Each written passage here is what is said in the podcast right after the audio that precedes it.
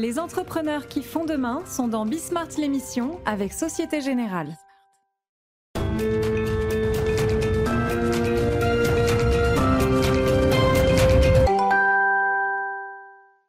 Salut à tous, c'est Bismart. Euh, On est de retour avec un menu euh, copieux.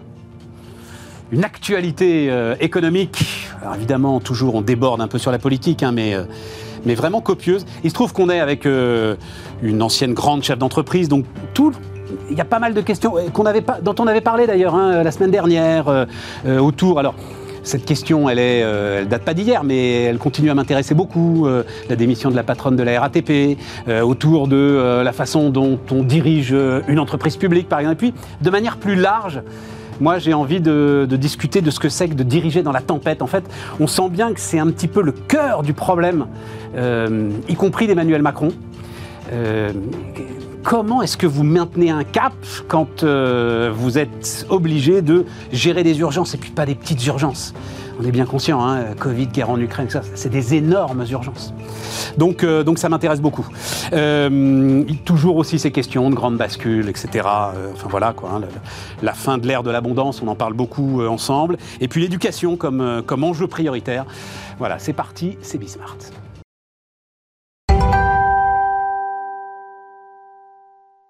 C'est donc Françoise Gris qui va nous accompagner. Euh, bonjour Françoise. Donc euh, vous étiez venue hein, au printemps dernier, mais je peux quand même rappeler euh, dans l'ordre euh, la branche France d'IBM, euh, celle de Manpower et Pierre et Vacances. Et maintenant vous êtes euh, administratrice de, de société. Euh, et puis Jérôme Matisse. Salut euh, Jérôme, euh, prof d'économie à Dauphine.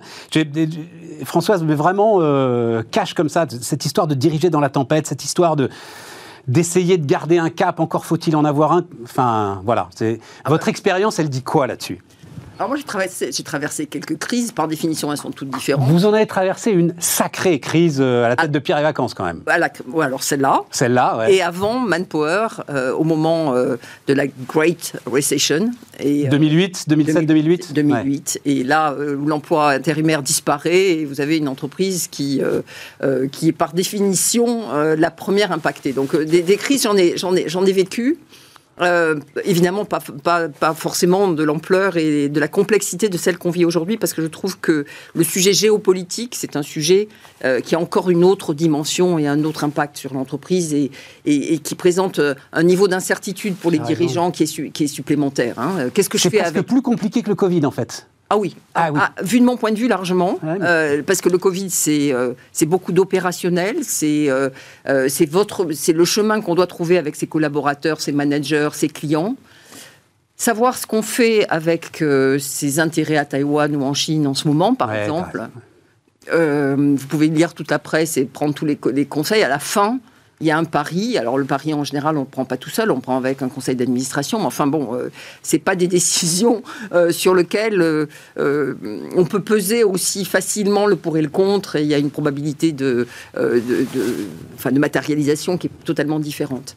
Euh, donc manager dans la tempête, je pense que c'est un grand thème de leadership et d'éducation dans le management. On a toujours l'impression que euh, qu'on a, on s'est blindé là-dessus. Je pense que euh, il y a différentes choses. C'est il faut il faut garder les doigts dans dans les connexions. Il faut essayer de comprendre où, sont- où sont les gens autour de vous, à Ah l'intérieur, à l'extérieur. Ça c'est fondamental parce que ça vous donne une température. Et puis en tout cas, Non, c'est intéressant parce que vous prendre l'analogie de la tempête, si quelqu'un tombe à la mer, faut vraiment être tout de suite dessus, quoi. Bien. Voilà, c'est ça. Et, et- et vous pouvez décider tout le, euh, tout- vous pouvez décider d'un chemin qui vous paraît euh, opportun. mais Enfin, si personne ne vous suit, ça sert à rien. Euh, donc, savoir la capacité de votre équipe, par exemple, à, à- à comprendre euh, les paradoxes, les, les contradictions hein, qu'on est obligé de gérer, ça c'est vraiment très important. Et en même temps. Euh, Il y a un certain nombre de décisions qu'on prend tout seul en général. On prend les inputs et puis après, euh, il faut prendre une décision. Et, euh, et celle-là, si vous faites la somme des opinions qu'on vous donne, vous êtes en général à un point neutre, négatif, pas forcément au bon endroit. Et il faut quand même y aller Euh, et, prendre une décision. Donc c'est une, c'est une course qui est particulière parce que à la fois très, un chemin d'équipe euh, et en même temps quelque chose qui est très solitaire pour les dirigeants, je pense. Ouais, c'est très intéressant. Pendant que tu parlais, je traduisais ça dans, euh, en Emmanuel Macron. Parce que la séquence, elle est quand même intéressante. hein. C'est-à-dire que, euh, notamment sur la réforme des retraites, qui est visiblement, si on cherche un cap, par exemple, c'est visiblement le cap qu'il veut garder, alors qu'on croyait qu'il l'avait abandonné. Et puis, euh, bon, il semble, euh, je l'ai cité, hein, notamment Cécile Cornudet dans Les Échos la semaine dernière, a écrit de manière très très claire qu'il avait demandé à ce qu'on arrête la petite musique du renoncement autour de la réforme des retraites.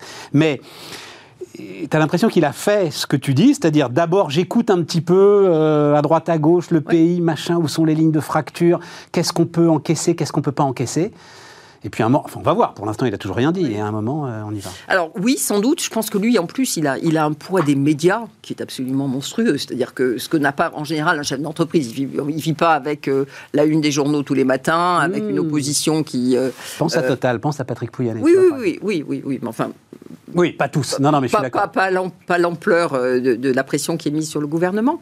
Mais oui, après, il a écouté, est-ce qu'il a entendu, je ne sais pas. Euh, est-ce que. Enfin, c'est toute la difficulté, hein, c'est de, de- de ce paradoxe. C'est j'écoute, j'entends, mais à la fin, je prends une décision et je, je garde le cap ou pas, je- j'amende ma route ou Et, pas. et ça veut dire qu'il faut que dans l'entreprise aussi, tu aies les bons réseaux. Ah mais bien sûr, bien sûr, et c'est ça qui est extrêmement difficile parce que parce que évidemment euh, le terrain, les managers, tout ça ne pensent pas nécessairement de la même façon. Il y a des filtres, il y a des euh, euh, voilà, donc bien sûr, euh, c'est c'est euh, c'est la difficulté d'écouter.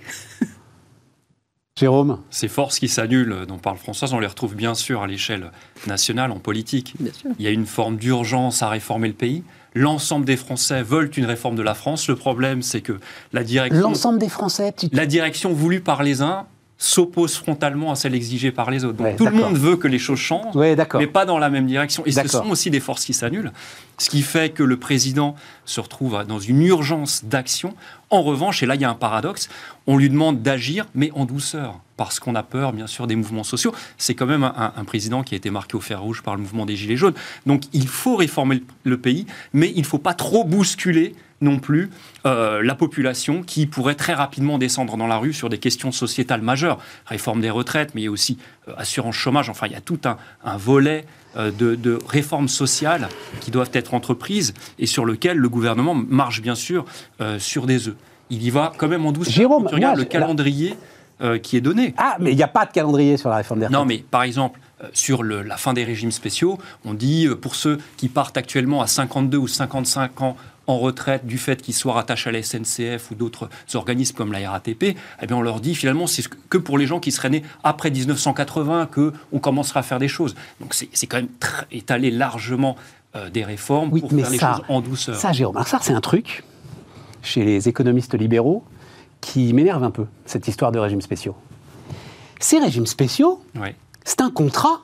oui, C'est un contrat qui a été passé entre un salarié et sa direction au moment de son embauche. au moment de son embauche. Oui. Bon, il est tout à fait normal que euh, si l'une des parties contractantes n'est pas d'accord pour modifier le contrat, eh ben, on prenne le temps de rendre les choses acceptables. Mais ce C'est pas du tout une. Tu vois, c'est vendu comme. Non, t'es pas d'accord, Françoise Bah, c'est-à-dire, le, le problème, c'est que le salarié, il n'est pas un indivisible. C'est-à-dire que celui à qui avec, on- on- à- à- avec qui on a passé un contrat, c'est pas celui qui paye. Donc, euh, parce que c'est son successeur. Mais oui, mais c'est le contrat, moi. J'ai Enfin, un Ah oui. contre-exemple à t'opposer frontalement. Dans ce cas-là, les fonctionnaires auraient pu dire nous sommes contre le gel du point d'indice pendant 10 ans. Puisque le contrat de- du temps de leur embauche, le point d'indice n'était pas gelé. Non, je crois que. mais ils l'ont sur- dit qu'ils étaient contre le gel du Oui, point le gel a d'indice. quand même eu lieu. Bah, le gel a quand même eu lieu. Bah oui, non, mais à- à un moment, pas- effectivement. je, je ne reproche pas à des gens de s'arc-bouter contre des réformes qui les desserviraient. C'est tout à fait humain et naturel. Je le respecte. Je dis simplement qu'il faut quand même parfois réformer. Malgré Mais cela. attends, attends, je Et veux- donc un contrat. Non mais prenons le cas d'un fonctionnaire qui est embauché pour les 40 prochaines années. Au moment où il signe son contrat, il y a des conditions. Il est normal que pendant les 40 ans de sa vie euh, active, il y ait des réformes qui soient mises en place parce que les données du pays vont changer, ne serait-ce que des do- données démographiques qui sont si chères au calcul des retraites. Je veux revenir sur ta phrase il faut réformer le pays. Moi, je suis à. je suis un peu à front renversé sur cette histoire. D'accord. Euh, la réforme des retraites, on a fait, j'ai fait l'année dernière, on va en refaire hein, d'ailleurs, euh, une flopée d'émissions. On n'en a pas besoin. Ça, c'est ton point de vue. Pour moi, on en a essentiel, on en a besoin. C'est- réduire. arithmétiquement, on n'en a pas besoin. Tu as besoin d'accélérer tout petit peu la réforme Touraine. Alors, selon quels critères on n'en a pas besoin? Toi, tu parles d'un équilibre macroéconomique entre ce que l'on récolte d'un côté et ce que l'on dépense de l'autre. Exactement. Mais moi, je vais bien L'équilibre des au-delà. Je régimes. vais bien au-delà. je vais bien au-delà. Je te parle du coût du travail. Tu sais que, je, je l'ai déjà dit ici, 14% c'est pas du PIB, c'est pour parler de mon cas personnel, mais je, re- je cotise plus pour les caisses de retraite que pour mon propre compte bancaire. Quand mon employeur, l'État, je suis fonctionnaire, me verse 1 euro sur mon compte bancaire, il verse 1,10 euros aux caisses de retraite. Qu'est-ce que ça veut dire? Ça veut dire que le coût de mon employabilité, il est énorme et il participe au chômage.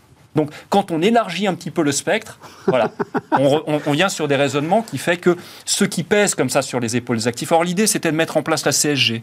C'est ce qu'on avait fait dans les années 90. Et puis ensuite, quand on augmente peu à peu la, la CSG, ce qui fait que euh, le financement du, de- de- du système de retraite ne pèse pas exclusivement sur les épaules des gens qui travaillent, mais aussi sur les retraités, ceux qui ont du capital en bourse, etc. Quand on l'augmente, ça te crée du, con- du mécontentement. Je rappelle que les retraités qui étaient venus gonfler le rang des Gilets jaunes, c'était du fait que la CSG s'agrandissait. Donc voilà, ce sont des, des grands enjeux quand même. Bonne réponse. C'est pas mal les profs d'éco. des Alors après, je pense que, je sais pas, oui, bien sûr. Euh, après, réformer, c'est les sujets qu'on va qu'on va évoquer. ouais, bah, des parlons du travail puisque tu veux en parler. Justement. Oui, par, par exemple le travail et l'assurance chômage. C'est c'est quand même pas des, des- des sujets d'hier. Hein.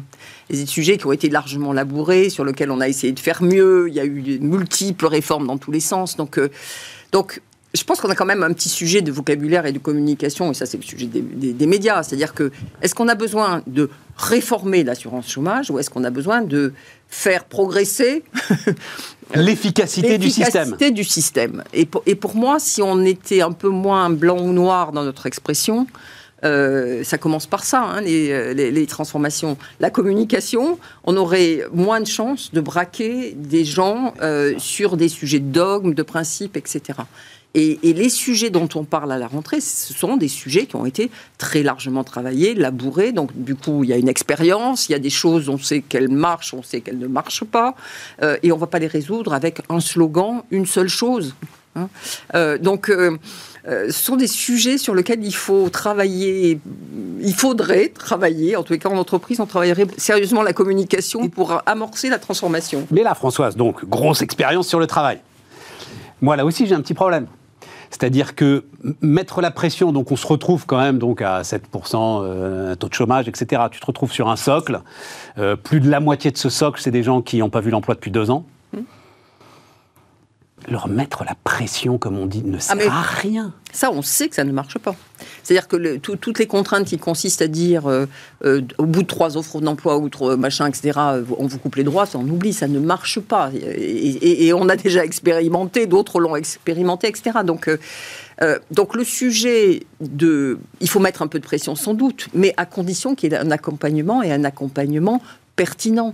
Le petit, euh, le grand machin qui consiste à dire alors on va trier les fichiers et puis tous ceux qui ont fait de l'hôtellerie-restauration un jour, on va les positionner sur des jobs de euh, de- D'hôtellerie-restauration. Oui, on alors peut attends. espérer Euh, Juste que donner le le, Pôle le- emploi les fait. Enfin, euh, juste donner l'info Là-dessus, que je la retrouve. Donc, euh, le, le- le- le gouvernement demande à euh, Pôle emploi de travailler à un plan tension qui ciblerait tous les chômeurs employables dans les 23 métiers en, en tension, comme... euh, Oui, selon trois secteurs, en gros, c'est Voilà. hôtellerie, restauration, Santé. action sociale et transport. Voilà, Voilà, transport trois de secteurs voyageurs et de marchandises. Alors attends, je donne les chiffres. Ouais. Au vu des chiffres indiqués, ce vivier, donc par le ministère du Travail, hein, est estimé à 218 167, ça me fait toujours marrer, moi, la précision du truc.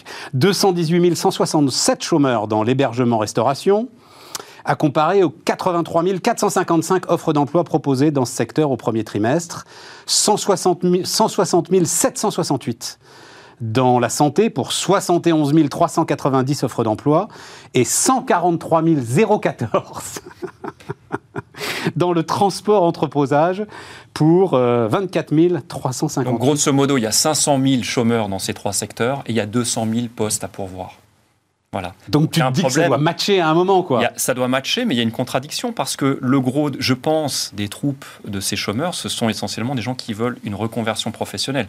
Pendant le Covid, les gens qui travaillent dans l'hôtellerie-restauration disaient je ne veux plus y retourner. Bien sûr. Pourquoi? Parce que les conditions de travail sont tout à fait euh, déplorables. Je rappelle quand même que les Français travaillent en moyenne 1500 heures par an, mais que dans l'hôtellerie-restauration, c'est le secteur où on travaille le plus, c'est 2500 heures par an. La plupart, enfin pas la plupart, mais le gros des troupes, pas ce cette sont notion de... oui, bah, on travaille énormément dans ces, dans ces secteurs-là. Le, le- souvent d'ailleurs des gens qui sont rémunérés au minimum légal ou pas beaucoup plus. Si on, on élargit à 1,2, Là, pour le coup, 1,3 il a- le il- SMIC, il- on a le gros. Là, les augmentations de salaire sont tombées, là. euh, oui, mais alors justement, peut le dire. parlons-en. D'accord. Donc il y a ça. On est souvent rémunéré autour du minimum légal. Toutes les heures ne sont pas payées. Discutez avec un serveur de café, hein. il vous dira Moi, mon patron arrête euh, de le chronomètre Oui, oui. à telle heure alors que je suis encore là à ranger les tables et les chaises. Exactement. Donc ce sont des conditions comme ça de presque de précarité du travail. D'un côté, c'est là je trouve qu'il y a une contradiction, c'est que bien sûr, au vu de la conjoncture, on aimerait encourager ces gens à ne pas euh, aller dans une reconversion professionnelle, à y rester. Et de l'autre, on a quand même à la, à la tête de l'État le président Macron qui a mis en place un accompagnement de la reconversion professionnelle. Aujourd'hui, un expert comptable de 45 ans qui veut arrêter et qui veut se mettre à travailler le bois pour ouvrir une menuiserie, eh bien, il peut cumuler le statut d'auto-entrepreneur et son chômage. C'est inédit. C'est depuis deux ans que c'est comme ça, parce que l'État décide de mettre le pied à l'étrier pour ceux qui veulent la reconversion professionnelle. Et dans ces secteurs-là, on ne peut pas se le permettre. C'est un luxe qu'on ne peut pas se payer. Donc comment va-t-on faire? Alors il y a, le- Non, mais de toute façon, les- enfin, il y a- il y a- il y a on soit a la supprimé sanction. l'esclavage. hein. Le gars, Oui. s'il veut pas y aller, il ira pas. euh, Oui, mais la donc ligne. il faut, il faut euh, revaloriser. Mais alors, est-ce que, le, est que le consommateur va accepter de payer plus cher la facture quand il va euh, au restaurant ou quand il va à l'hôtel? Parce que c'est pas au contribuable de payer cela. C'est au consommateur d'accepter des prix. y a pas. Alors là, je, je le dis très très vite parce que Ouais. malheureusement, les restaurateurs, les hôteliers avec lesquels je parle sont peut-être pas représentatifs de la profession. Oui. Il n'y a pas que le, le salaire. Pour le coup, les conditions de travail et notamment Le euh, volume ce horaire, double horaire, etc. oui, d'accord. Là, Oui. d'énormes efforts ont été faits.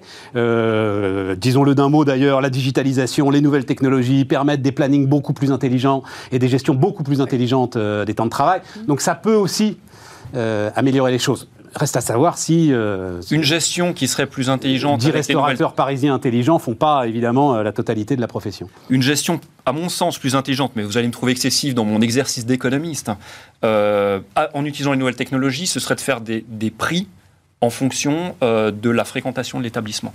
Il n'est pas normal que le Le samedi yield soir... management Non, mais il est du resto. Voilà, il n'est pas normal que le samedi soir, on on ne puisse pas accéder à certains restaurants parce qu'il n'y a plus de place, et que quand on y va dans certaines heures de la semaine, eh bien, il y a plus de serveurs que de clients. Ça ne va pas, il y a quelque chose qui ne va pas.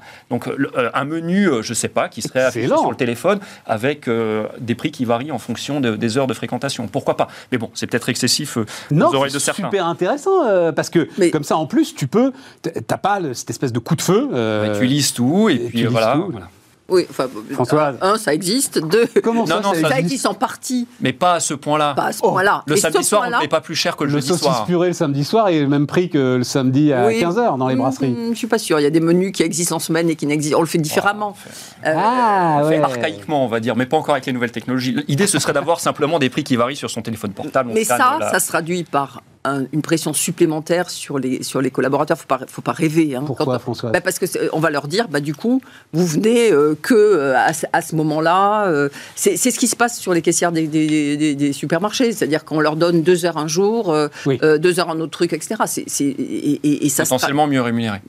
Peut-être mieux rémunéré, mais c'est pas ça qui va changer les conditions de travail. Enfin, globalement, euh, la flexibilité qu'on leur demande. Donc, il faut faire un petit peu attention avec Non, mais ces si ça permet aux, aux restaurateurs d'augmenter les salaires, c'est une solution. Moi je trouve ça super intéressant.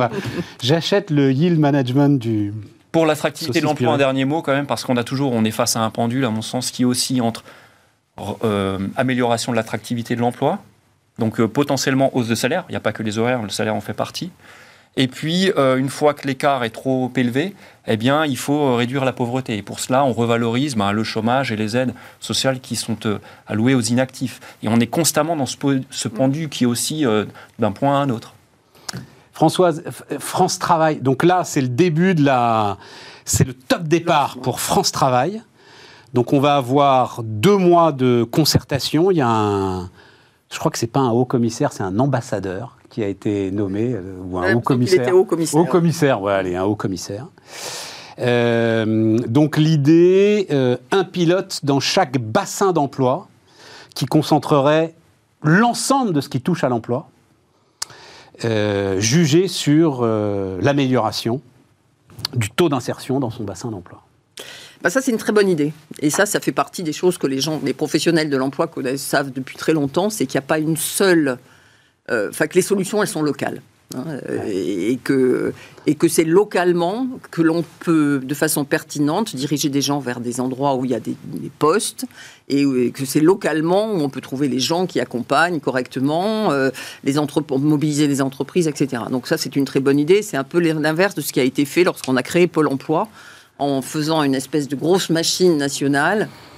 Ouais, mais tu, euh, Pôle Emploi ah oui, c'était une absurdité, parce que tu fusionnais quand même celui qui payait les allocs et celui qui aidait à la recherche d'emploi. Ça semble pas idiot quand même. Deux métiers qui ont juste rien à voir l'un avec l'autre ce qui était important, c'était de connecter les deux choses. Ouais, pas de les fusionner. Les fusionner, ça, a amené euh, d'abord un renchérissement global de, l'ensemble de, la machine. de la machine, et deux, euh, les métiers n'étaient euh, pas, étaient pas fongibles. Donc de toute manière, voilà. Donc, et ça, Dieu sait qu'on en avait discuté à cette époque. Puisque j'ai connu une petite expérience à Pôle emploi très sympathique pour le coup. Hein, euh, mais effectivement, j'avais une conseillère qui me le disait comme ça, qui me disait Ah, moi, les allocs, j'y connais rien. On peut discuter ensemble de votre projet professionnel, mais alors les allocs, là, je euh, je sais pas. Malheureusement, il n'y avait que les allocs qui m'intéressaient, parce que mon projet professionnel, j'avais une. Il, a fallu que je me renseigne ailleurs. Donc, les connexions, coordination, etc., oui, bien sûr, euh, évidemment, avec les régions indispensable, parce que c'est eux qui détiennent une grosse partie des budgets de, formation. De formation et, et de RSA. Et de RSA. Et donc, enfin, ça, c'est plutôt au niveau du département d'ailleurs, un petit sujet administratif. Et euh, donc, faire en sorte que les gens se coordonnent, ça ne peut être que au niveau du bassin d'emploi, qui n'est pas une région. Hein, bassin d'emploi, dans une région, il y a plusieurs bassins d'emploi. Mhm.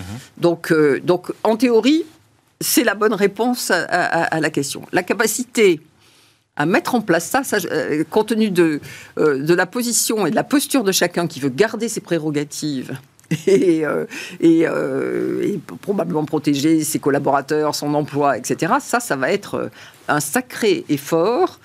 mais bon, voilà, on va voir. Mais, et pour le moment, chacun est un peu sur sa réserve. Mais, mais une très bonne idée que de se dire, c'est au niveau du bassin d'emploi, il faut regrouper les différents moyens pour en faire quelque chose de cohérent au service euh, d'une trajectoire d'un demandeur d'emploi. Jérôme? Pas grand-chose à rajouter. Eh, alors, je veux ton sentiment sur cette histoire, parce que je, bah tiens, je veux lui rendre hommage d'ailleurs, euh, Emmanuel Le Chypre, euh, avec lequel j'ai beaucoup travaillé à, BFM Business et qui a fait, enfin, qui a lui-même pas mal bossé sur ces questions de chômage et de retour à l'emploi. Défend, alors très libéral et tout ce qu'on veut, hein, mmh. mais défend alors avec une immense vigueur l'idée qu'il faut bien rémunérer un chômeur si on veut qu'il trouve du travail. Et notamment, cette idée que je trouve très intéressante pour maintenir la compétitivité du pays, ne pas forcer un gars qui est diplômé à aller faire la plonge dans un restaurant. Bien sûr, on en a déjà parlé de l'appariement de la formation et du retour à l'emploi, bien sûr, ces questions. Et donc il y a ça aussi dans cette réforme de l'assurance chômage, toujours une espèce de petite forme de stigmatisation qui est peut-être pas très efficace pour convaincre pour le pays. ceux qui cotisent, parce que ceux qui cotisent et qui sont jamais au chômage se diront il y a beaucoup d'aléas moraux, il y a des gens qui se mettent au chômage alors qu'ils pourraient travailler, etc., et qui peuvent être réfractaires à cela. Il faut quand même rappeler que la croissance dont tout le monde bénéficie, crée mécaniquement du chômage. La croissance, c'est quoi? C'est être plus efficace, plus productif dans son emploi. Et ça veut dire des manières, des transformations sur le travail. Les sociétés qui se refusent au chômage ne créent très peu, créent très peu de croissance parce qu'on n'est pas assez suffisamment en mutation. Donc, si vous voulez, le chômage, il faut le voir aussi comme un dégât occasionné par la croissance et l'un ne va pas sans l'autre. Donc, ceux qui travaillent bénéficient bien sûr de la croissance, avec notamment euh, une meilleure rémunération. Il faut qu'ils acceptent de plus cotiser aussi, potentiellement, pour les chômeurs et accompagner euh, ceux, qui, euh, ceux qui doivent continuer à se former. Il y a bien sûr toujours des problèmes de surveillance. À quel point vous avez potentiellement un maçon. Des effets de bord, tu peux pas. Alors c'est pas que des effets de bord. Parfois c'est du gros volume. Hein. Vous avez un maçon qui va prétendument être au chômage, mais qui en fait va travailler au black sur un chantier, hmm. ne serait-ce qu'un chantier de particulier par exemple. Voilà, donc euh, il faut aussi lutter. Jean-Marc Daniel appelle ça l'exil fiscal intérieur. Ah, pourquoi pas Justement, du fait de ses charges, il fabrique son exil fiscal pour à un moment travailler euh, de manière défiscalisée. Voilà, on va le dire comme ça. Bon, On a tout dit sur le travail. euh, Bah, on va, on Françoise va, on va souvenir, on va. Enfin, moi, je, je vais suivre ça avec beaucoup d'intérêt parce que c'est vraiment des sujets sur lesquels il faut qu'on avance et, et qu'on aboutisse parce que, parce que par ailleurs, la casse est à venir. hein. Euh, enfin, tout le monde aujourd'hui ne considère que euh, le, le marché de l'emploi est super tendu. Pour l'instant, tout va bien. Voilà, et ça va pas durer. Il faut, faut- faut quand même qu'on regarde les choses en face. On va vers une période qui va être plus difficile en matière de croissance. On va vers une période où les compétences, et ça fait quand même là aussi des années que l'on le dit, vont devoir changer. Donc euh, l'emploi industriel qui va être touché par le sujet d'énergie euh, va, va probablement Oui, en avoir temps- des ruptures. Donc François, c'était une telle tension. Une telle tension. Moi, enfin, je le, je le raconte, je réunis assez régulièrement des chefs d'entreprise, grandes entreprises. Et la dernière fois, le- à un moment, l'un de ces chefs d'entreprise dit Mais où sont les gens? Une fois qu'ils ont tous fait le tour dans tous les secteurs du fait qu'ils ne trouvaient pas euh, des gens pour bosser, c'était où sont les gens Oui. Donc tu as une telle tension que j'ai l'impression que tu as un peu de marge avant qu'ils se mettent à licencier. Tu vois ce que je veux dire? Bah, moi, je suis pas bien sûr. D'accord. Euh, et deux, euh, la plupart de ces patrons, il faut leur poser aussi la question de à quel point ils ont changé leur méthode et leurs critères de recrutement. Hein? À quel point ils font des efforts pour aller chercher des gens différents que ceux euh, qui sont théoriquement prêts euh, euh, de façon Dans la euh, case, dans la case, clac, parfait pour prendre le job. les bonnes études au bon moment, les bons diplômes. euh, Parce que mm, des cas, alors ce sont des cas, des cas particuliers, mais il y en a plein autour de moi, de gens trop âgés, pas les bonnes études, pas machin, etc., qui ne trouvent pas de job non plus. Quoi. Donc, euh, bon, attention à ces... Tu crois, Jérôme, j'entends beaucoup, le, le rapport de force c'est quand même un petit peu inversé. Bah, les, chiffres Employeur, employé. citais, les chiffres que tu citais, on a dit dans ces trois grands secteurs, 500 000 chômeurs face à 200 000 emplois vacants. Donc il s'est peut-être pas tant inversé que ça le. Je sais pas, je, je- non, je sais pas. Moi, j'ai Oui, pas de données là-dessus. justement, c'est 500 000 chômeurs qui veulent pas faire ces emplois vacants. Donc euh, Alors, il y en a qui n'ont pas la formation adéquate, comme Ouais. disait Françoise, mais il y en a effectivement qui veulent changer de métier. Euh, prends le cas des, des aides-soignants ou ceux qui se déplacent à domicile avec le renchérissement. Parfois, ça tient vraiment à des effets qui sont totalement orthogonaux. Le renchérissement du prix de l'essence. Euh, on n'est pas payé quand on est sur la route avec son- sa voiture pour, euh, dans la diagonale du vide français, qui a été illustré par les Gilets jaunes. Tout ça, bon, les gens, ils en ont marre de ces métiers-là. Euh, dernier point, mais on en reparlera demain parce qu'il y a eu euh, beaucoup de choses, mais j'étais très intéressé. Et puis, euh, Jérôme, si tu veux, quand tu reviendras, on en reparlera. Visiblement, amélioration quand même de la qualité des emplois Oui. euh, sur ces derniers mois. Bah oui, mais ça vient, alors là aussi, en porte-à-faux avec tout ce qu'on entend. Oui, mais les seuls emplois concrets, c'est des auto-entrepreneurs qui livrent les courses en 10 minutes. Bah non, en fait, pas du tout. Les chiffres sont même assez spectaculaires, assez intéressants. On marque une pause.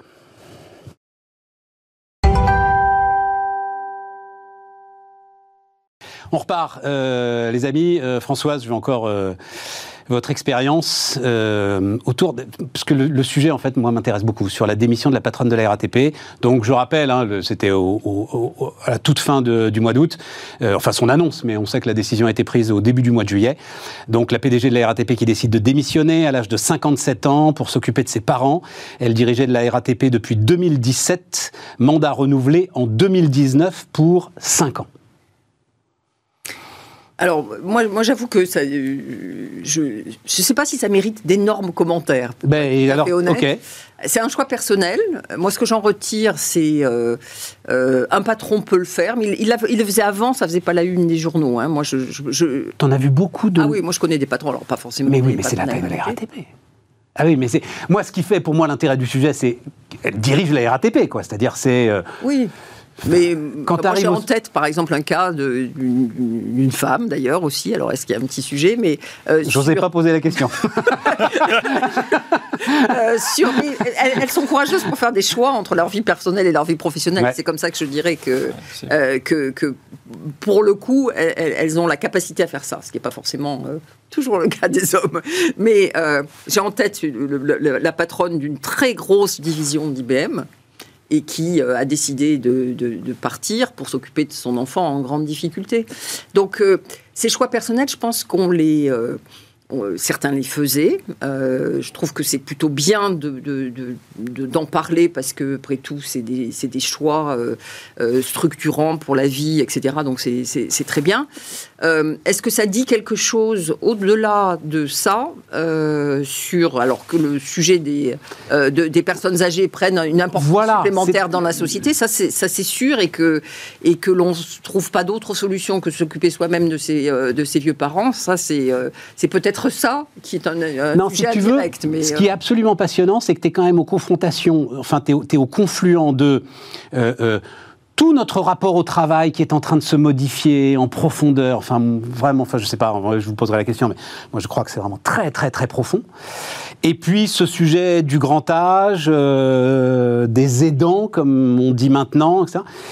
Si à la fin, euh, parce que tu n'arrives pas à trouver les bonnes solutions, tu perds un talent, enfin, je pense que diriger la RATP, Ah oui, oui, c'est un sacré facile. job. Oui, voilà, c'est un sacré pas job. facile, oui. Tu vois, là, tu as une perte de substance, voilà, je vais le dire comme ça, euh, pour l'économie, pour, euh, pour le pays, pour... euh, Oui, mais peut-être que Ça m'intéresse. C'est peut oui, c'est intéressant, je suis d'accord, mais c'est peut-être tout simplement un choix très personnel. ouais, ouais. Et ce qui est bien, c'est de pouvoir le faire et de le dire, parce qu'un patron, c'est jamais qu'une personne comme une autre. Voilà. Et diriger une entreprise publique, ça n'a jamais été dans ton, dans ton spectre euh, On me l'a jamais On proposé. l'a jamais proposé. Mais, euh, mais c'est une, une très belle mission. hein, et souvent des missions extraordinairement difficiles. Ouais. Parce que bourré d'injonctions contradictoires. euh, euh, voilà. Donc, euh, ceux qui choisissent ces jobs-là, euh, moi, je, je- je suis toujours très admirative. C'était, Stéphane Richard le définissait comme ça. L'empire des injonctions contradictoires. Oui, bien sûr. Et ceux qui le- les choisissent le savent. Donc, euh, euh, ils ne sont pas surpris. Ils peuvent être surpris de l'intensité ou de la nature. Mais, euh, je trouve très. très Donc Jean-Bernard Lévy a tort à un moment quand il se lâche comme il l'a fait il y a 15 jours en disant bon Dieu on peut pas demander tout et le contraire de tout, on peut pas me demander de fermer 14 réacteurs et en même temps de former des soudeurs alors que je sais que ces soudeurs, enfin a priori si je suis la loi, n'auront pas de travail puisque je dois fermer 14 réacteurs. Alors il se lâche parce qu'il en a. Parce qu'il en a. J'ai l'impression que le sac a été lourd pendant très longtemps. Euh, et que, bon voilà, il n'est jamais qu'un homme comme un autre. Mais, euh, mais un, chapeau parce qu'il a choisi d'aller prendre ce job et, euh, et alors qu'il aurait pu faire autre chose Oui. et, et que largement et, et, il, a, il a choisi de servir donc chapeau bas Euh, il l'a fait avec une grande détermination en, faisant des choix et en proposant des choix qui n'ont pas été euh, suivis par le politique. Et là, c'est peut-être là qu'il y a eu la première des ruptures et elle était euh, significative. Bon, et là, je pense que il- c'est la goutte, la goutte d'eau qui Ouais. fait déborder le vase. Enfin, c'est l'impression, moi, j'en sais rien, mais euh, voilà. Donc, euh, donc, je sais pas s'il a tort, mais euh, de temps en temps, il faut dire ce qu'on ce qu'on a sur le cœur, et il l'a dit, et il a raison. Et- Et est-ce- mais au départ, il a choisi d'aller faire ce, ce- d'aller faire cette mission. Mais est-ce qu'à un moment, il faut. euh, Alors, je ne sais pas si euh, on peut voir, parce que ça me permet d'ailleurs de mettre à l'honneur un compte Twitter euh, que j'aime beaucoup. Voilà. Euh, si vous vous intéressez euh, au monde du travail, euh, aux affaires sociales, euh, au monde syndical, euh, Hélène Kaplan, alors le, le- le nom du code Twitter, enfin, c'est HK underscore 49.3, je crois. hein, euh, mais de toute façon, HK underscore, il n'y en, en a pas beaucoup. C'est d'une pertinence, d'une cruauté, d'un humour. Enfin, je ne sais pas si... Françoise, vous êtes euh, Twitter, réseaux sociaux et tout ça? Non, vous y allez plus.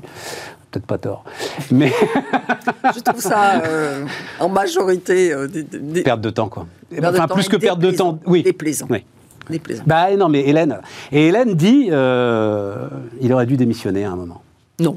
Non. Non, la démission, c'est jamais la bonne, euh, c'est jamais la bonne solution à un problème. Enfin, ou alors, on, enfin, voilà, c'est, euh, il, il s'est engagé, il avait, il- enfin, il, il s'est engagé en connaissance de cause. Oui, oui, oui, tout à fait. Moi, Pas- je, je- pas- c'est- je peux vous le confirmer. J'en ai parlé avec Et- lui, je peux vous le confirmer. Évidemment. Et, et du coup, il a choisi quelque chose de difficile. Je ne vois pas comment il aurait pu dire c'est parce que c'est difficile, je m'en vais. Enfin, même lui, euh, avec lui-même, je ne crois pas que ça faisait partie des, des- des options. Et, et- et- et fuir, ça n'a jamais, été une option- ça a jamais été la solution pour, réduire un- pour résoudre un problème. Donc, non, bien sûr que non. Il finit quand même par attaquer l'État en justice. Hein. Oui, c'est ça. Non, non, mais je, je- c'est intéressant. oui, oui, oui, mais c'est. euh, L'objet social de l'entreprise, etc. euh, on m'enlève 10 milliards d'EBITDA. euh, on ne me donne pas les moyens de continuer à produire, à faire ce qui est l'objet Ouais. social de l'entreprise Alors, EDF. Ce qui est sûr, c'est que toute l'histoire d'EDF ces dernières années est quand même, euh, c'est c'est quand même pas très réussi euh, au C'est clair. global. hein. C'est clair. Voilà. Non, c'est clair. Jérôme, sur euh, tous ces sujets, t'as- ça Oh, il y a- t'intéresse Non, euh, mais il y a beaucoup de choses à dire. D'abord, ce dont on parlait de euh, la PDG de la RATP qui s'en va pour, euh, qui démissionne pour officiellement euh, s'occuper de ses parents. Je ne pense pas que c'est à mettre sur le compte de l'état de nos EHPAD. Elle a les moyens d'offrir ce qu'elle veut à ses parents. C'est, je pense, pour du temps de qualité. Oui, bien sûr. proches, dans une société. Autrefois, je veux dire, il y a encore la population mondiale qui vit euh, entre générations est plus nombreuse que celle comme la nôtre des pays riches où on éloigne, nos parents sont éloignés, nos enfants vont très loin faire des études, etc. Nous, on vit quand même un moment de l'histoire un peu particulier à ce niveau-là. Et en termes de temps de qualité, quand on a envie de passer du temps de qualité euh, avec nos proches, bah, parfois, là, c'est une situation euh, radicale, mais potentiellement, j'imagine, pressée par l'urgence euh, du calendrier. Je ne sais pas dans quelle situation sont ses parents, mais voilà. Euh, après, là, il y a la question du talent. Einstein euh, ne se comportait pas bien avec son épouse, il s'habillait tous les jours de la même façon parce qu'il voulait pas perdre du temps, il voulait se focaliser toute sa journée sur ses équations. dit qu'il y a- Moi aussi. On avait Ça besoin de ça. Et quelque part, c'est ce que la société lui demandait. On préfère cet Einstein-là qui a été très productif à un autre qui aurait été attentionné pour ses proches, etc., mais qui aurait apporté moins euh, sa contribution euh, à l'édifice scientifique. Alors, diriger la RATP, il faut du talent. Maintenant, je ne pense pas non plus qu'elle soit irremplaçable. Il y a aussi des Bien gens sûr. qui Non, non, mais évidemment, euh, évidemment. pourront euh, faire ce job euh, potentiellement aussi bien qu'elle, euh, etc. Mais oui, ça Mais il se trouve qu'elle elle commençait, c'est peut-être ça qui l'a fait fuir d'ailleurs, c'est elle commençait à être pressentie pour EDF en fait. Ah, alors. Oui, c'est ça l'idée. Oui, parce qu'il y a, et, et alors là-dessus, Françoise, je suis radical, moi, sur cette question, et il n'y a aucun problème, mais il y a l'obsession maintenant, dès qu'il y a un grand poste d'entreprise publique, d'essayer de mettre une femme à la tête de euh, ces entreprises publiques. Donc, euh, c'est en cela où... euh, bien. Oui, alors, effectivement, alors on va mettre ça sous le sous l'étendard, je je trouve pas le mot qui va bien. Euh, dans le grand tiroir, grande bascule, voilà, euh, on va dire ça comme ça. Donc, euh, était très anxiogène, discours du président de la République sur la grande bascule, la fin de l'abondance, la fin de la souciance. Et en, en regardant ça, et en regardant notamment le budget de la sécurité sociale, j'ai appris, je dois dire que je ne le savais pas, que la santé mentale est le premier poste de dépense de l'assurance maladie. 23,3 milliards d'euros en 2020 si on regroupe les maladies psychiatriques et l'ensemble des traitements chroniques par psychotropes. Ça revient à près de 14% de l'enveloppe totale pour un coût moyen de 2800 euros par personne. En additionnant coût direct des traitements et coûts indirects liés à des taux d'emploi plus faibles et à une perte de productivité, l'OCDE évalue le poids économique de ces maladies à plus de 4% du PIB. C'est une moyenne européenne. La France est un petit peu en deçà, c'est 3,7. J'ai regardé euh, rapidement les chiffres. Ça a été L'Allemagne, c'est ça 4,8. Les champions en Europe, c'est les pays baltes. Euh, Finlande, c'est 5%. euh, Norvège, 5,8 ou inversement. Mais effectivement, pour avoir des coûts en termes pourcentage du PIB hein, qui sont si grands, c'est parce qu'on s'intéresse au coût euh, de la non-employabilité des personnes. En France, il y aurait un adulte sur deux qui aurait un problème de santé mentale qui ne serait pas en emploi et qui serait en âge de pourvoir un emploi, mais qui ne travaillerait pas. Donc ça, effectivement, ça a un coût. Alors, les 23,2 milliards d'euros, euh, moi aussi, m'ont surpris. Ouais, Je ne hein. savais pas. C'est plus que l'enveloppe pour le cancer. Mais oui Le cancer, c'est 21 milliards d'euros. Donc, moi, j'ai toujours entendu la psychiatrie, c'est le parent pauvre du système de santé français. J'ai toujours entendu ça. Et en fait, quand on regarde de près ces chiffres, on n'a plus trop l'impression. 2800 euros, alors, c'est pas par français, c'est par patient. Mais il y a plus de 8 millions de patients en France.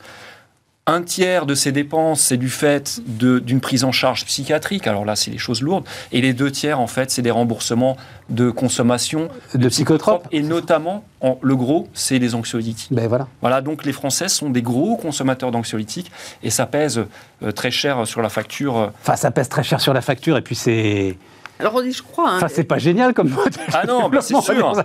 Alors, ce je crois qu'on est très, très, euh, très en haut de- des, des classements hein, sur la consommation d'an- D'anxiolytiques, d'anxiolytiques, euh, en France par rapport aux autres pays. Enfin, on, est, on a une consommation invraisemblable par rapport à, à d'autres. Donc se pose la question de la prise en charge par euh, les assurances complémentaires, voire par la Sécu, des consultations psychologiques qui peuvent aider quand même. Bah, enfin, oui, enfin, se pose la question surtout de. euh, dans cette situation-là, Mhm. Est-ce qu'il est légitime pour un responsable politique de nous faire un discours assez désespérant sur la grande bascule, la fin de l'abondance, la fin de la souciance ah, sur le discours anxiogène de Mais enfin, je, je- moi j'ai rapproché les deux. Ouais, je pense que. Alors, je ne suis pas psychologue, mais je pense que les gens qui sont en détresse psychologique le sont davantage de leur propre situation Que de la situation générale du pays. anxiogène du chef de l'État. D'accord, Je pense. d'accord. Euh, mais on peut parler un peu de la prise en charge Vas-y, vas-y, mais on- mais, euh. Vaut mieux prévenir que guérir. Donc, typiquement, alors, les États-Unis, qui ont toujours euh, un, un- un pas d'avance dans l'innovation, il y a des assurances euh, complémentaires santé qui surveillent un petit peu l'activité sportive de leurs, des assurés. Ils, ont, ils leur offrent des montres connectées, ils voient s'ils marchent ou pas, etc. Et donc, pour les inciter à faire du sport, ils diminuent euh, leur cotisation. Alors, certains verront une version, une vision, euh, euh, diront que mettront cela à charge d'une vision euh, dystopique orwellienne. hein, on se fait surveiller par son assureur. Comme ces choses-là sont Mais- bien dites. D'autres Une verront- vision dystopique orwellienne. D'autres Waouh. verront un coup de pouce pour aligner les intérêts de, de tous, en fait. Oui, on est bon. Donc là, l'idée, ce serait prévenir, mieux vaut prévenir que guérir, de euh, rembourser des consultations psy, de, de manière à les démocratiser. Mais ça Pourquoi commence. pas Mais Pourquoi ça pas commence. Oui, ça commence. Ça y est, là, c'est parti d'ailleurs. Pourquoi pas Le Parce coup est parti là-dessus. Les hein. bénéfices sont pour la société. On veut bien sûr une société où les gens sont en meilleure santé mentale. Et puis même d'un point de vue purement comptable pour l'assurance, ben oui, ça lui euh, fait économiser. Plutôt vaut mieux prévenir que guérir, donc ça lui fait économiser de l'argent. Ce qui me permet de vous conseiller euh, le formidable euh, bouquin de Jérôme qui s'appelle Combien vaut une vie? Combien vaut une vie? Et qui. euh, Ah non, c'est vraiment. C'est très très intéressant. Je garde l'exemple de la construction de la piste cyclable. Ah oui. Combien la piste cyclable sauve de vie? À partir du moment où tu peux estimer à peu près combien elle sauve de vie ou combien elle protège de vie, et où tu sais quel est le prix de la vie, bah, tu as un montant pour construire ta piste cyclable, voilà, sans gabegie. Sans... Oui, alors. Et donc, ce il, il sujet-là, redoute que l'on ne fasse, il regrette que l'on ne fasse pas ça systématiquement. Ouais, ouais. Pour, pour revenir au sujet des, euh, euh, des, des- personnes en détresse psychologique, je pense qu'on on peut relier ça au sujet de l'éducation au passage. Parce Ah ouais. qu'on a. Enfin, ce n'est pas que un sujet d'aller faire du sport parce- pour, pour Non, non, gérer ou le évacuer sport, c'est un autre sport. exemple Non, mais- qui disait l'assurance qui... Mais, mais hum, on a quand même un sujet sur la relation au bonheur en France. Ouais. Hein, c'est euh, euh, parce que tous ces gens-là, quelle que soit euh, la façon dont ils l'expriment avec euh, plus ou moins de profondeur ou, ou de détresse, c'est des gens qui ont du mal à, à être heureux dans leur vie et, et- et à être heureux avec euh, la somme des contraintes qui s'appuient, enfin qui, qui, que chacun d'entre nous doit gérer, et qui, et qui est d'ailleurs probablement un peu plus lourde pour certains que pour d'autres, hein, évidemment. Mais, mais, mais néanmoins, c'est être heureux quand même, quoi. C'est, euh, et, nous, on a quand même un petit sujet en France sur euh, euh, qu'est-ce que c'est que le bonheur, euh, l'égalité, par exemple. Il y, a des, sondages absolument monstrueux euh, qui montrent que l'inégalité de traitement entre deux personnes, ça rend malheureux les gens. Les gens préf- préfèrent être moins à condition que ce soit moins comme leurs voisins, par exemple, en France. Et c'est tout Là, à fait au cœur du débat public avec cette phrase-là. Là, c'est clair, on ne parle que de ça finalement, Et, François. et- et du coup, évidemment, Toute l'histoire des jets Si privés, suis- c'est ça, c'est ce que tu viens de décrire. si je suis malheureux parce que euh, si je, je me sens plus heureux parce que mon voisin est aussi malheureux que moi, parce que c'est en gros ça. Euh, évidemment, on a un petit sujet de, santé publique à la fin. Donc, euh, apprendre à être quand même heureux, hein, voilà. Euh, si finalement ma vie me convient, que mon voisin est plus, qu'est-ce que ça change si moi, si moi je, je suis bien dans ma vie hein. Et ça, ça s'apprend, je pense quand même. C'est un sujet d'éducation, de culture. enseigner, effectivement, c'est la question de l'histoire qu'on se raconte à soi-même. C'est bien C'est pas tant ce qui nous arrive dans la vie que l'histoire qu'on en tire et le Bien petit sûr. récit qui est là et qui nous dit voilà, c'est à cause de ceci, c'est à cause de cela. Est-ce que c'est acceptable ou non Oui, après- Quand on est, Enfin, quand attends. on, est- on se- on- on se raconte une histoire on semble être victime d'une injustice, c'est insupportable, on n'en dort plus. Oui, tu as, quand même des conditions objectives. Bien sûr. Et bien euh, Bien sûr. le sujet, même moi d'ailleurs, j'en suis. euh, euh, Victime. Non, non, non, non, non, non, non, responsable. Ah, Le sujet du logement. d'accord. Sujet, mais central. Il porte tout. Je, je- je me suis énervé tout seul devant la télé euh, ce week-end en regardant François Ruffin. euh, énorme euh, capacité de conviction, etc. Il n'en parle jamais. Il était là avec ses conneries de jet et de trucs et de machin et de jet ski et de je sais pas quoi. Mais il parle du logement, bon Dieu, il y a tout là-dedans, il y a tout. Et ce sujet-là, il, il porte le mal de vivre Absolument. terriblement. absolument. Et il n'est pas adressé. Donc euh, voilà, il y a Alors quand même des conditions objectives, si tu veux, Ah, mais bien sûr. dans notre pays Évidemment. qui expliquent que euh, tu puisses ressentir quand oui, même. mais alors là, euh, permets-moi aussi de le, rac- le- le rattacher à l'histoire que l'on se raconte. Il se trouve que les gens, ça, ça va y être inaudible, hein. ils sont mieux logés qu'autrefois. Non, mais bien sûr, mieux logé qu'autrefois, mais non, mais pas les assez- appartements sont de meilleure qualité. Il y a plus de mètres carrés par habitant aujourd'hui que dans les années 70, par En exemple. moyenne. Non, mais on, on a, on a quasiment cessé de progresser, alors pas assez vite. Et il y a encore de l'urgence, Non, j'entends et bien. surtout, mais moins que chez nos voisins. Moins que chez nos Oui. voisins. Ok. Voilà. Ok. Bon, en Espagne, c'est un autre problème, il y a trop de logements. Là. Ah, crée des crises et des banques qui font. L'Espagne, euh, ils ont bon, fait le programme euh, 2008, ils ont fait le programme immobilier des États-Unis d'Amérique. Ça, on l'a raconté 100 Oui, fois. L'Espagne. c'était donc, que euh, des logements de tourisme et, de, et des. euh, je suis pas sûr que c'était euh, aux bons endroits. hein. Et en Chine, ils les mettent massivement par terre. Et on parlera d'ailleurs de la Chine euh, mercredi, donc après-demain, avec Laurence Daziano qui vient nous voir régulièrement. Tu voulais parler de l'éducation, euh, François Oui, parce que je trouve que c'est une des réformes très importantes. Alors là, pour le coup. euh, Il sera euh, demain dans un lycée professionnel, Emmanuel Macron. Ouais. Et, et là, c'est typique de ces sujets sur lesquels euh, moi je suis un peu inquiète de voir des slogans essayer de remplacer le, le sujet, et notamment et le fond, et notamment sur les lycées professionnels, parce que un des le sujet des lycées professionnels, alors il y a quelques filières qui marchent très bien, et on prend toujours les beaux, les, les exemples qui marchent bien, l'hôtellerie-restauration, Notamment hôtellerie-restauration. euh, Tous les métiers de bouche, ouais, d'une manière générale. Euh, après, il y a, il y a toute cette euh, partie des lycées professionnels qui forment à des choses beaucoup moins évidentes, par exemple les métiers de la gestion. Donc on a encore des bacs pro, euh, secrétariat, euh, euh, comptabilité, etc. Commerce, qui, qui sont des métiers dans lesquels on n'embauche plus à un niveau bac pro. hein, voilà, De- les comptables, ça existe bien sûr. euh, mais ils sont existe, massivement sont- digitalisés. ils sont, enfin, les, les postes de comptables sont des postes de, de bac plus 3. Exactement, c'est des postes d'experts en euh, fait. Voilà. Tout à fait. Et en fait, on dirige vers ces filières-là qui sont pas très bien définies en termes de, de quel métier je choisis. hein, des- des- des- alors, beaucoup de filles d'ailleurs, hein, euh, en, en majorité. Et, euh, et évidemment que, que ça ne produit pas des résultats significatifs. Et c'est pas en, en donnant euh, la tâche de faire 50% de stages supplémentaires Ouais.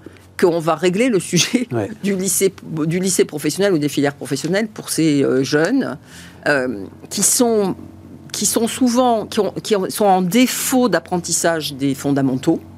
Parce que ce qu'il faudrait qu'ils apprennent d'abord, c'est euh, compter, lire euh, et être capable de faire leur budget, parce qu'ils auront besoin de faire leur budget Tout à fait. euh, dans leur vie. Et donc, cette espèce de schéma qui consiste à dire on va faire plus de stages en entreprise parce que, et ça va résoudre le problème du lycée professionnel, moi, ça me, ça me hérisse parce que c'est vraiment pas le sujet. Et c'est beaucoup plus compliqué que ça. Euh, Et euh, alors, euh, je lisais ce matin dans les échos, justement, un papier très intéressant où les directeurs des lycées professionnels, c'est quoi? C'est des proviseurs. principaux, des proviseurs. Donc, en gros, tu as 10 à 15 des élèves qui en fait ont trouvé un boulot avant la fin du cursus et donc s'en vont sans diplôme, sans rien. Et, et les proviseurs disent exactement ce que tu dis, mais ils ont besoin aussi de des humanités de base. Et c'est écrire, lire, compter, même quelques notions de géopolitique, euh, oui, tu peux en avoir besoin dans ta carrière future. Parce On que c'est ça qui va leur donner le bagage pour continuer à, euh, pour avoir le job d'après. hein, Et puis je vais aller même plus loin, c'est ça aussi qui est une con- des conditions de leur bonheur, puisqu'on en Bien parlait. sûr, bien Voilà. sûr. Et donc, ça, moi, je, trouve que demander aux entreprises de prendre en charge ce, type de choses, c'est- absurde. Euh, et ça re- rejoint euh, tout le sujet de l'efficacité de l'éducation générale, euh, parce qu'il y a trop de gamins qui se retrouvent dans des lycées professionnels parce que on les a éjectés des, des- cursus généralistes parce que ils ont trop tard, mal accompagnés, pas pu acquérir euh, ce qui leur permettrait de continuer dans une filière généraliste. Ouais, tout à fait. Et donc, on est face à quelque chose qui est fondamental pour alors, le bonheur de nos enfants, mais aussi la, la productivité de la société euh, dans 10 ou 15 ans. Toutes les données sont en, en place depuis des années. Et, euh, et je suis un peu perplexe parce que j'écoute euh, et ce que j'entends, qui me paraît un peu simpliste pour le moment. Sur ce bagage et des filières générales notamment, on a quand même fait énormément de progrès. On dit souvent, quand on se regarde, on se désole, quand on se compare, on se console. Je crois qu'en termes d'éducation, c'est l'inverse. Je crois que c'est l'inverse. Ah oui, On se clair. désole actuellement des classements PISA où la France ne Mhm. cesse euh, de, de perdre euh, des places. En revanche, quand on regarde l'évolution de la société française, moi je trouve que ça a été quand même assez bon. Alors je sais bien que vous n'allez pas être d'accord avec moi. en 1960, il y avait 10% d'une classe d'âge qui accédait au bac. 70, 20%, 80, 30%. On a gagné à peu près 10% chaque décennie. Même un peu plus, parce qu'aujourd'hui, selon ce calcul, on devrait être à 70%. Or, on avoisine, on frise les 80% d'une classe d'âge qui arrive au bac. Alors, Mais Jérôme- tu vas me dire que le bac n'est pas du même bah niveau. oui. Mais évidemment. Oui, ok, très bien, il n'est pas du même niveau. Alors ça, on peut en parler. Il ne Il permet pas n'empêche- d'accéder aux Non, mêmes choses. Je vais en parler. Il Par- permet, il n'est pas du même niveau. C'est- Il, il n'a per- il ne permet pas d'accéder aux mêmes choses. Globalement, les Français sont proportionnellement. La masse de Français instruits est supérieure à ce que c'était. Et ça n'a cessé de croître. Alors vous me direz, l'écolier d'il y a un siècle, il avait une écriture parfaite, une orthographe impeccable, ça n'est plus le cas. Euh, vous pourriez me dire, il savait. euh, Mais pas il y a Non, un mais- siècle. Enfin, tu as vu ce qui s'est passé. C'était passionnant. Les petits Ukrainiens qui débarquent dans les classes de maths. Ouais, dis-moi. Et tous les profs, mais t'as vu ça? Et tous les profs qui disent Bon Dieu, ils ont deux ans d'avance. Ben non, ils n'ont pas titre. deux ans d'avance, non Au même titre que si tu envoyais les écoliers français aux États-Unis, les profs euh, américains diraient ils ont deux ans d'avance, les petits Français. Ah. Ou sur les maths, t'es sûr de toi, Ah Jérôme? oui, oui, je suis sûr de moi. Oui, oui. D'accord. Bon. Donc, euh, après, la, la question, c'est de savoir à quel point, enfin, qu'est-ce qu'on transmet? Qu'est-ce qu'on transmet? Si je reprends mon écolier d'il y a un siècle, il savait plumer un poulet. Aujourd'hui, ça nous intéresse plus. Nos petits écoliers, ce qu'ils savent faire, c'est euh, manipuler des ordinateurs. Parce qu'il faut quand même que l'instruction soit en phase avec la demande de la société. La question du savoir écrire à la main. Mais la société se transforme à une vitesse folle qui peut faire froid dans le dos. Dans quelques générations, les enfants n'apprendront plus à écrire à la main. Ce sera un savoir obsolète. On dictera simplement à nos traitements de texte. Voilà. Donc il faut constamment changer ce qu'on est en train de. Et nous sommes des, des vieux. Nous sommes, nous faisons partie Non des mais, non mais Jérôme, non, non, non, mais là, tu. Enfin, le sujet, c'est pas l'écriture cursive. Le sujet, c'est les bases de la grammaire. Et euh, tu auras Pour bien, beau. qu'il euh, faut ça- pour bien que apprendre à écrire, c'est apprendre à correctement lire et structurer non, non, puis moi, je vais pensée, pas parler l'entends d'apprendre à bien. écrire. Tu as sans doute raison, Je l'entends bien, mais regarde, je vais donner un exemple concret. Mais, mais, mais, mais, mais les bases de la grammaire, enfin, c'est les bases du sens de la phrase. Et tu réalises bien, là, dans, même dans le, le- le- le- la vie d'entreprise telle qu'elle s'organise euh, avec ces nouvelles générations, qu'il y a des contresens incroyables qui t'arrivent par mail, simplement parce qu'il n'y a pas la base de la grammaire. Oui, mais c'est parce que tu communiques avec tout le monde. Autrefois, tu aurais communiqué juste avec une élite qui savait écrire et bien formuler euh, ses- sa pensée la structurer. Non, mais c'est vrai. Le mail est accessible à tous. C'est étonnant, euh, cette Non, position de défendre mail- l'indéfendable, ça ne te ressemble pas C'est pas défendre l'indéfendable. Écoute, ce matin encore, je donnais cours à Dauphine, d'accord? Je noircis un tableau. J'ai des étudiants qui me demandent est-ce que j'ai le droit de prendre, vous m'autoriser à prendre une photo? Parce qu'ils sont trop feignants pour écrire. Je m'en offusque pas, je leur dis bien sûr. Moi, Bien ce qui sûr, compte, c'est la évidemment, de mais là, je suis d'accord avec toi. fait- On non, parle mais ils deviennent trop Mais on feignants. parle Non, pas de ça. Alors, de quoi parle-t-on? On parle du. de- on parle. Alors, je vais Si c'est pour me dire qu'il y a 50% des Français qui écrivent mal, oui, mais euh, il y a Non. 50 ans, c'était déjà Non, là. ils sont pas capables de définir un participe passé et un infinitif. Et qui ne sont ça, pas capables du coup de lire un, un document qui leur permet de comprendre un mode d'emploi, de comprendre une situation, etc. J'ai donné, puisqu'on parle d'exemples concrets, Parlons d'exemples concrets. une amie, professeure de français très jeune, Oui. euh, elle, dans un, dans un cours de français et de littérature, à un moment donné, elle parle de pourcentage de la population qui fait ça. Un petit garçon lève la, la- la- euh, la main, collège de 6e, 5e, Mmh. en disant Madame, on n'est pas dans un cours de maths. Euh, donc, enfin, Ça, c'est une remise en question de l'autorité, de la transmission. Non, non, non, c'est quoi mais termes aussi, Attends, attends. mais si, oh, un pourcentage, c'est-à-dire, je, je, je, je dis que euh, euh, deux personnes sur dix, euh, je ne sais pas, font telle ou telle chose, et on croit que c'est, que c'est des maths, on a quand même un petit sujet global. De... Est-ce Cinq que Français- c'est- cinq Français est-ce sur que 4 ne savent pas compter. Jérôme, est-ce que et c'est alors les règles de 3, ça paraît. Ça le bac français Enfin, tu as, extraordinaire. su- tu as suivi cette, cette- Je crois que c'est l'adjectif ludique. Je voudrais pas dire de bêtises, hein, qui a créé une émeute sur les réseaux sociaux parce qu'on trouvait scandaleux qu'il y ait le mot ludique dans un texte pour le bac français. On en est là aujourd'hui, Jérôme. est- Mais je- j'attendez, je ne dis pas que tout va bien. Je crois que c'est ludique. Je C'est vérifierai compliqué ça. à le dire. hein. Non, mais attendez, en 68, il y avait 15% des- de la classe d'âge qui, qui- qui allait au bac. 15%, c'était l'élite qui allait au bac. Aujourd'hui, tout le monde. Je l'ai dit, quasiment 80%. Donc tu ne peux pas attendre la même chose. L'équivalent de celui qui passait son bac en 1968, aujourd'hui, il a un bac plus 4 ou il a un bac plus 5, limite. Tu vois Donc voilà, c'est ça. Il faut comparer des choses qui sont comparables. Il n'empêche qu'on a une partie significative de la population, et notamment des, jeunes des, des, milieux les plus défavorisés, à qui l'école ne permet pas aujourd'hui d'acquérir un bagage minimal, lire, compter, comprendre ce qui se passe autour d'eux, qui va leur permettre de gérer leur vie après. Et ça, c'est la réalité. Et pourquoi? Parce que on a du mal à, à accompagner les enseignements, parce qu'on continue à em- embaucher les enseignants sur les critères d'autrefois, sauf quand on bouche les ici. trous. Euh, et, et- et- et donc là, c'est les ingrédients d'ailleurs qui sont plutôt bien. euh, on commence à comprendre que le prof il est essentiel, que le directeur d'établissement est essentiel. On commence à parler d'autonomie. Enfin tout ça va, va- va dans le bon sens. Mais mais il y a un tel effort de transformation de ce corps social, de, de l'enseignement euh, à faire que euh, c'est pas avec des slogans qu'on va, qu'on va y arriver. Mais dire qu'on n'a pas d'enjeu, alors ça, non, on peut pas, J'ai pas pas dit qu'il n'y a ça. pas d'enjeu. J'ai dit que Ouais. quand on regarde uniquement l'évolution française, moi, je, ne- je ne pleure pas, contrairement à d'autres gens. Oui, mais le critère qui est le, le pourcentage de, de- de- de- des- des jeunes qui passent le bac, c'est pas le bon. Moi, j'ai le sentiment de vivre dans une société où globalement, écoutez, je prends un Uber, je parle avec le chauffeur, mais le type est éduqué. Il est capable de me parler de, de sujets, je suis étonné. Je pense que le taxi des années 70, c'était pas à ce niveau-là. Voilà. Autre exemple. euh, Mais on est au bout, euh, Françoise. Vas-y, Oui. euh, rapide Euh, l'exemple. j'a- J'appelle une, une- une plateforme téléphonique, je fais une phrase trop longue. Et la jeune femme que j'avais au téléphone me dit Est-ce que vous pouvez répéter votre phrase parce que j'ai oublié ce que vous avez dit au départ? D'accord. Euh, elle était euh, dans une plateforme téléphonique censée répondre à des clients. Elle n'était pas capable de se. J'avais fait sûrement une phrase trop longue, sûrement. Et puis elle était peut-être à Madagascar ou à Tanger. Non, était non, non. pas non, non, non, non, elle avait un accent de Toulouse. Euh, C'était une de ces plateformes euh, euh, de services publics euh, qui n'ont pas été euh, Délocalisé. euh, délocalisées. Et elle n'arrivait pas à avoir une capacité d'attention suffisante pour finir que, que je finisse ma phrase. Est-ce que sa Ah, capacité que de survie, la capacité d'attention, ça, c'est un point sur lequel je suis entièrement d'accord. capacité de survie de cette capacité jeune femme d'attention dans le monde se de demain réduit. Oui. On est aussi dans une société passionnant. qui promeut euh, du loisir, qui promeut la, semaine de travail. pas- oui, mais euh, l'autre aspect, euh, mais sur lequel on avait discuté ensemble et qui est très très intéressant, parce que moi, ce qui m'effraie un peu, c'est le manque de profs.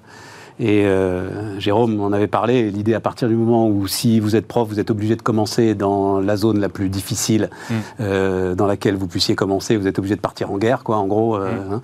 Euh, Mais vous n'arriverez pas... Ah Non, bien voilà, sûr, et revaloriser le rôle des profs, c'est vraiment, ça fait partie des, des solutions, ça. Merci, euh, chers amis. Et donc, ben, on continue demain nos débats sur Bismart.